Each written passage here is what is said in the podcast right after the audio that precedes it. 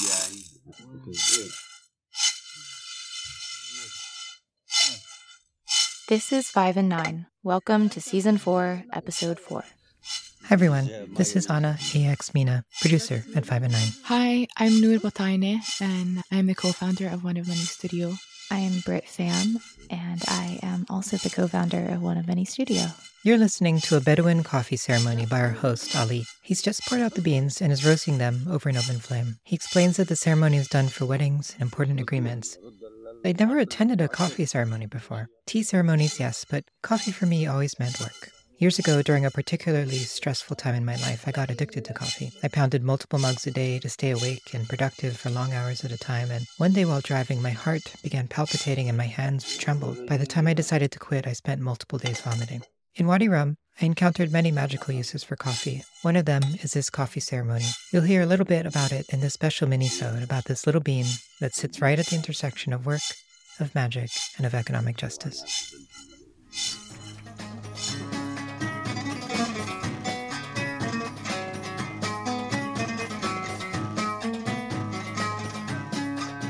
Before times, before COVID, I was a huge coffee drinker, like would crush three to four cups a day very easily.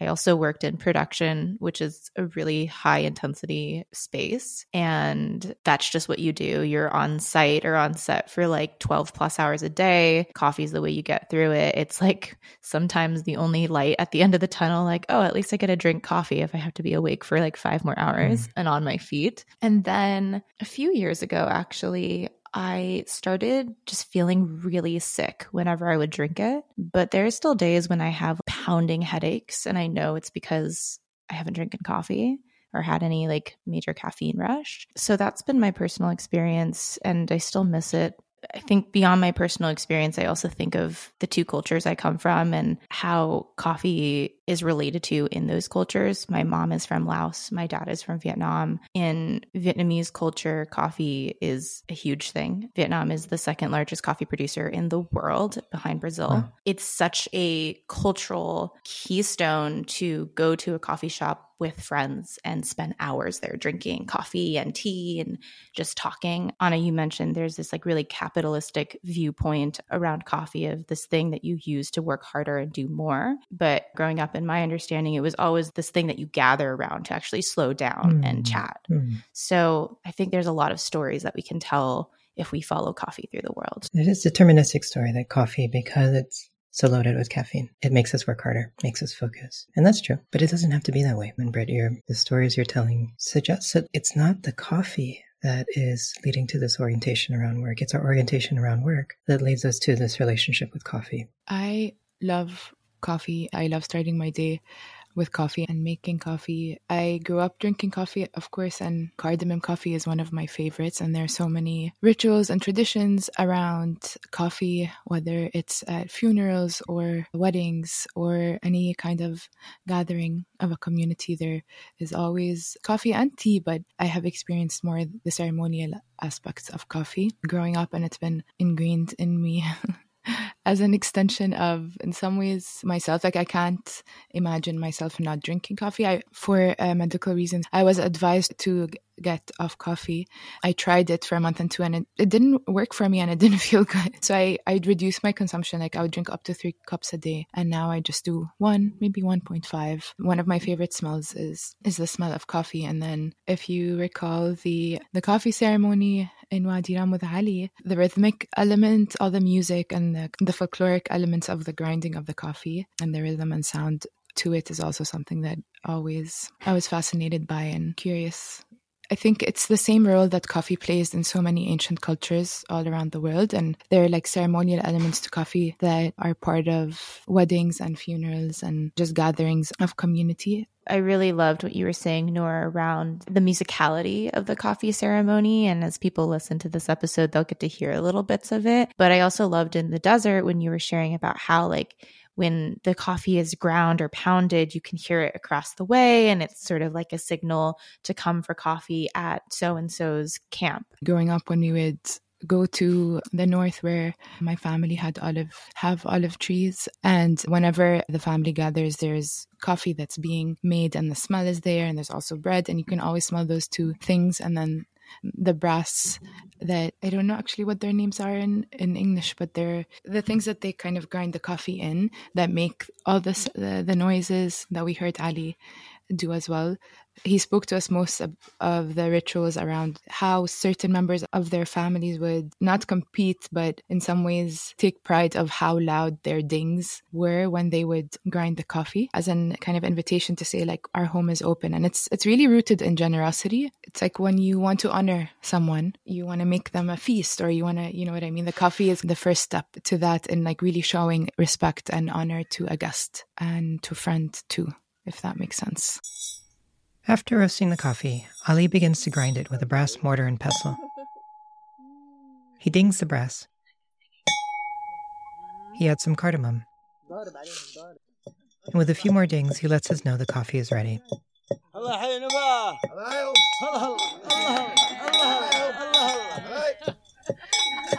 Salute to the guests. May God bless. May God bless. Welcome, welcome. We get the English word coffee from the Arabic kawa. The connection of cafes and intellectual debate started around the time of the Enlightenment period in the 17th and 18th centuries. European society began consuming coffee en masse and gathering in coffee houses to share ideas, and one of those ideas was the separation of humans from nature, laying the groundwork for a mechanistic and extractive relationship to the earth that continues to today. During this period, we also saw the dawn of Western colonialism. I can share a little bit about what I know based on where I come from and my limited research. And by no means am I an expert in the history of coffee. I do know that coffee was introduced to Vietnam through colonization uh, in the mid 1800s. After the war, there was obviously a need to get the economy going again, and coffee was one of the things that the government decided to invest in. And so the late 1900s is when you start to see coffee production in Vietnam pick up.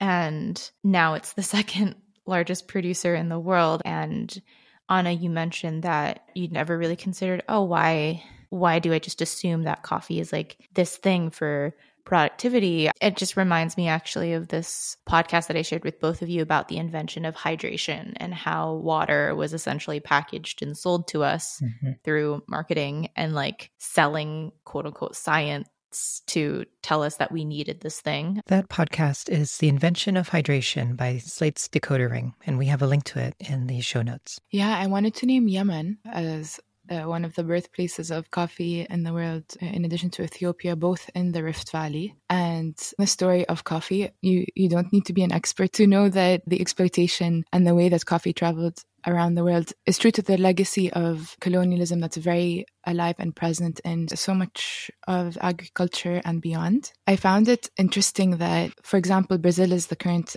largest exporter of coffee in the world, uh, and then Vietnam, as Britt was sharing. And it actually it's not native. One thing that was not surprising to uncover is that the coffee industry in the world in the moment apparently is worth 200 billion dollars. It's projected to continue to rise up until 2025 yet uh, less than 10% of that wealth stays in producing countries. In some of my uh, speculative foresight work in imagining and world building and uh, the year 2032 for a previous project of mine. We actually created a scenario where coffee becomes a very expensive commodity. We spoke to some food futurists and climate scientists that project that between like 2030 and 2050, we will experience dramatic drastic changes in the way that we experience both coffee and wheat. The Rift Valley today was the hub and the heart of both wheat uh, and coffee, and that's definitely not the case today. And wine, actually, apparently, the Nile civilization were some of the largest exporters of wine in the world. Something I want to highlight in this conversation, which is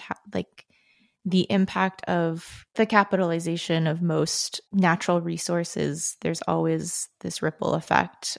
And like usually leads to extraction of land, thinking of white sage in the wellness industry becoming so popular that it's now endangered, or even Palo Santo. I know that in my research with Vietnamese coffee, I learned that the rise of popularity of coffee goes hand in hand with like deforestation and just negative impacts on the land that coffee is grown on in the Central Highlands in Vietnam, which also displaces the indigenous people there. I just think it's really important to like as we're talking about coffee stories and tracing it to also understand the story that has the, the stories of the land and, and the people of these lands. And it reminds me of an invitation that Nora and I have extended in offerings of ours around coffee, which is, you know, when you take a sip of coffee in the morning, just take a moment to appreciate everything it has been through to get to your hands and the stories of those who grew it, the stories of those who may have been displaced to grow it. We, you know, we're talking about ritual and ceremony is a really beautiful opportunity to um, maybe create a, a, ritual of just acknowledgement and appreciation mm. and gratitude. Yes, uh, I'm so glad you brought this up because I'm reminded of the question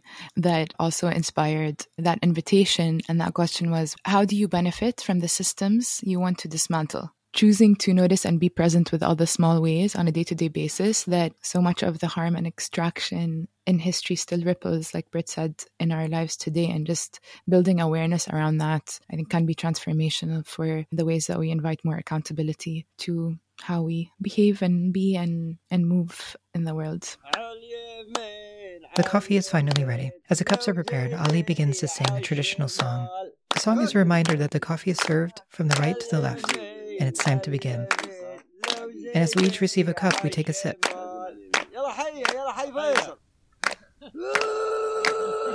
The coffee is delicious, and I have zero desire to break out my laptop or do some work. I simply want to be. This podcast is about magic. It is about the interconnection that we see between the material world and the spiritual world. And, and so I'm curious about the practice of coffee reading and what, what it's meant for either of you, what role it's it's played for for you individually or just generally in what you've seen. You know, it's occurring to me. Five and Nine is a podcast about work, magic, and economic justice. Yeah. we talked about work and economic justice. Yeah. Yes. and ma- and now we're we're hitting magic. I gotta go to magic. Um, yeah, I mean, there's so many traditions around the world of reading like fortune telling or future telling through coffee or and coffee has always had that i guess magic element to it in the context of five and nine. And i grew up surrounded by people reading after the family lunch. My grandmother's sister would uh, flip uh, our coffees and like read the shapes that she sees. And there are people that also do it as work and make make a living out of reading coffee. And what you and I shared, Anna and Wadi Rum, was just for fun, you know, like reading out the shapes that I was seeing, but I didn't know we read coffee or claim to, to know much about coffee reading. So it was just a fun exercise. Which I which I enjoyed deeply because that was my first time ah. to to have my coffee read and to just kind of sit and look um, and see what it brings up to have a conversation. To me is is part of the essence of magic. And so in that way even as a fun practice or just something that we just engaged with out in the desert uh, was to me just i don't know deeply moving. It opened up pathways um, in my memories in my way of thinking that i don't think would have been possible if we were just sitting and talking.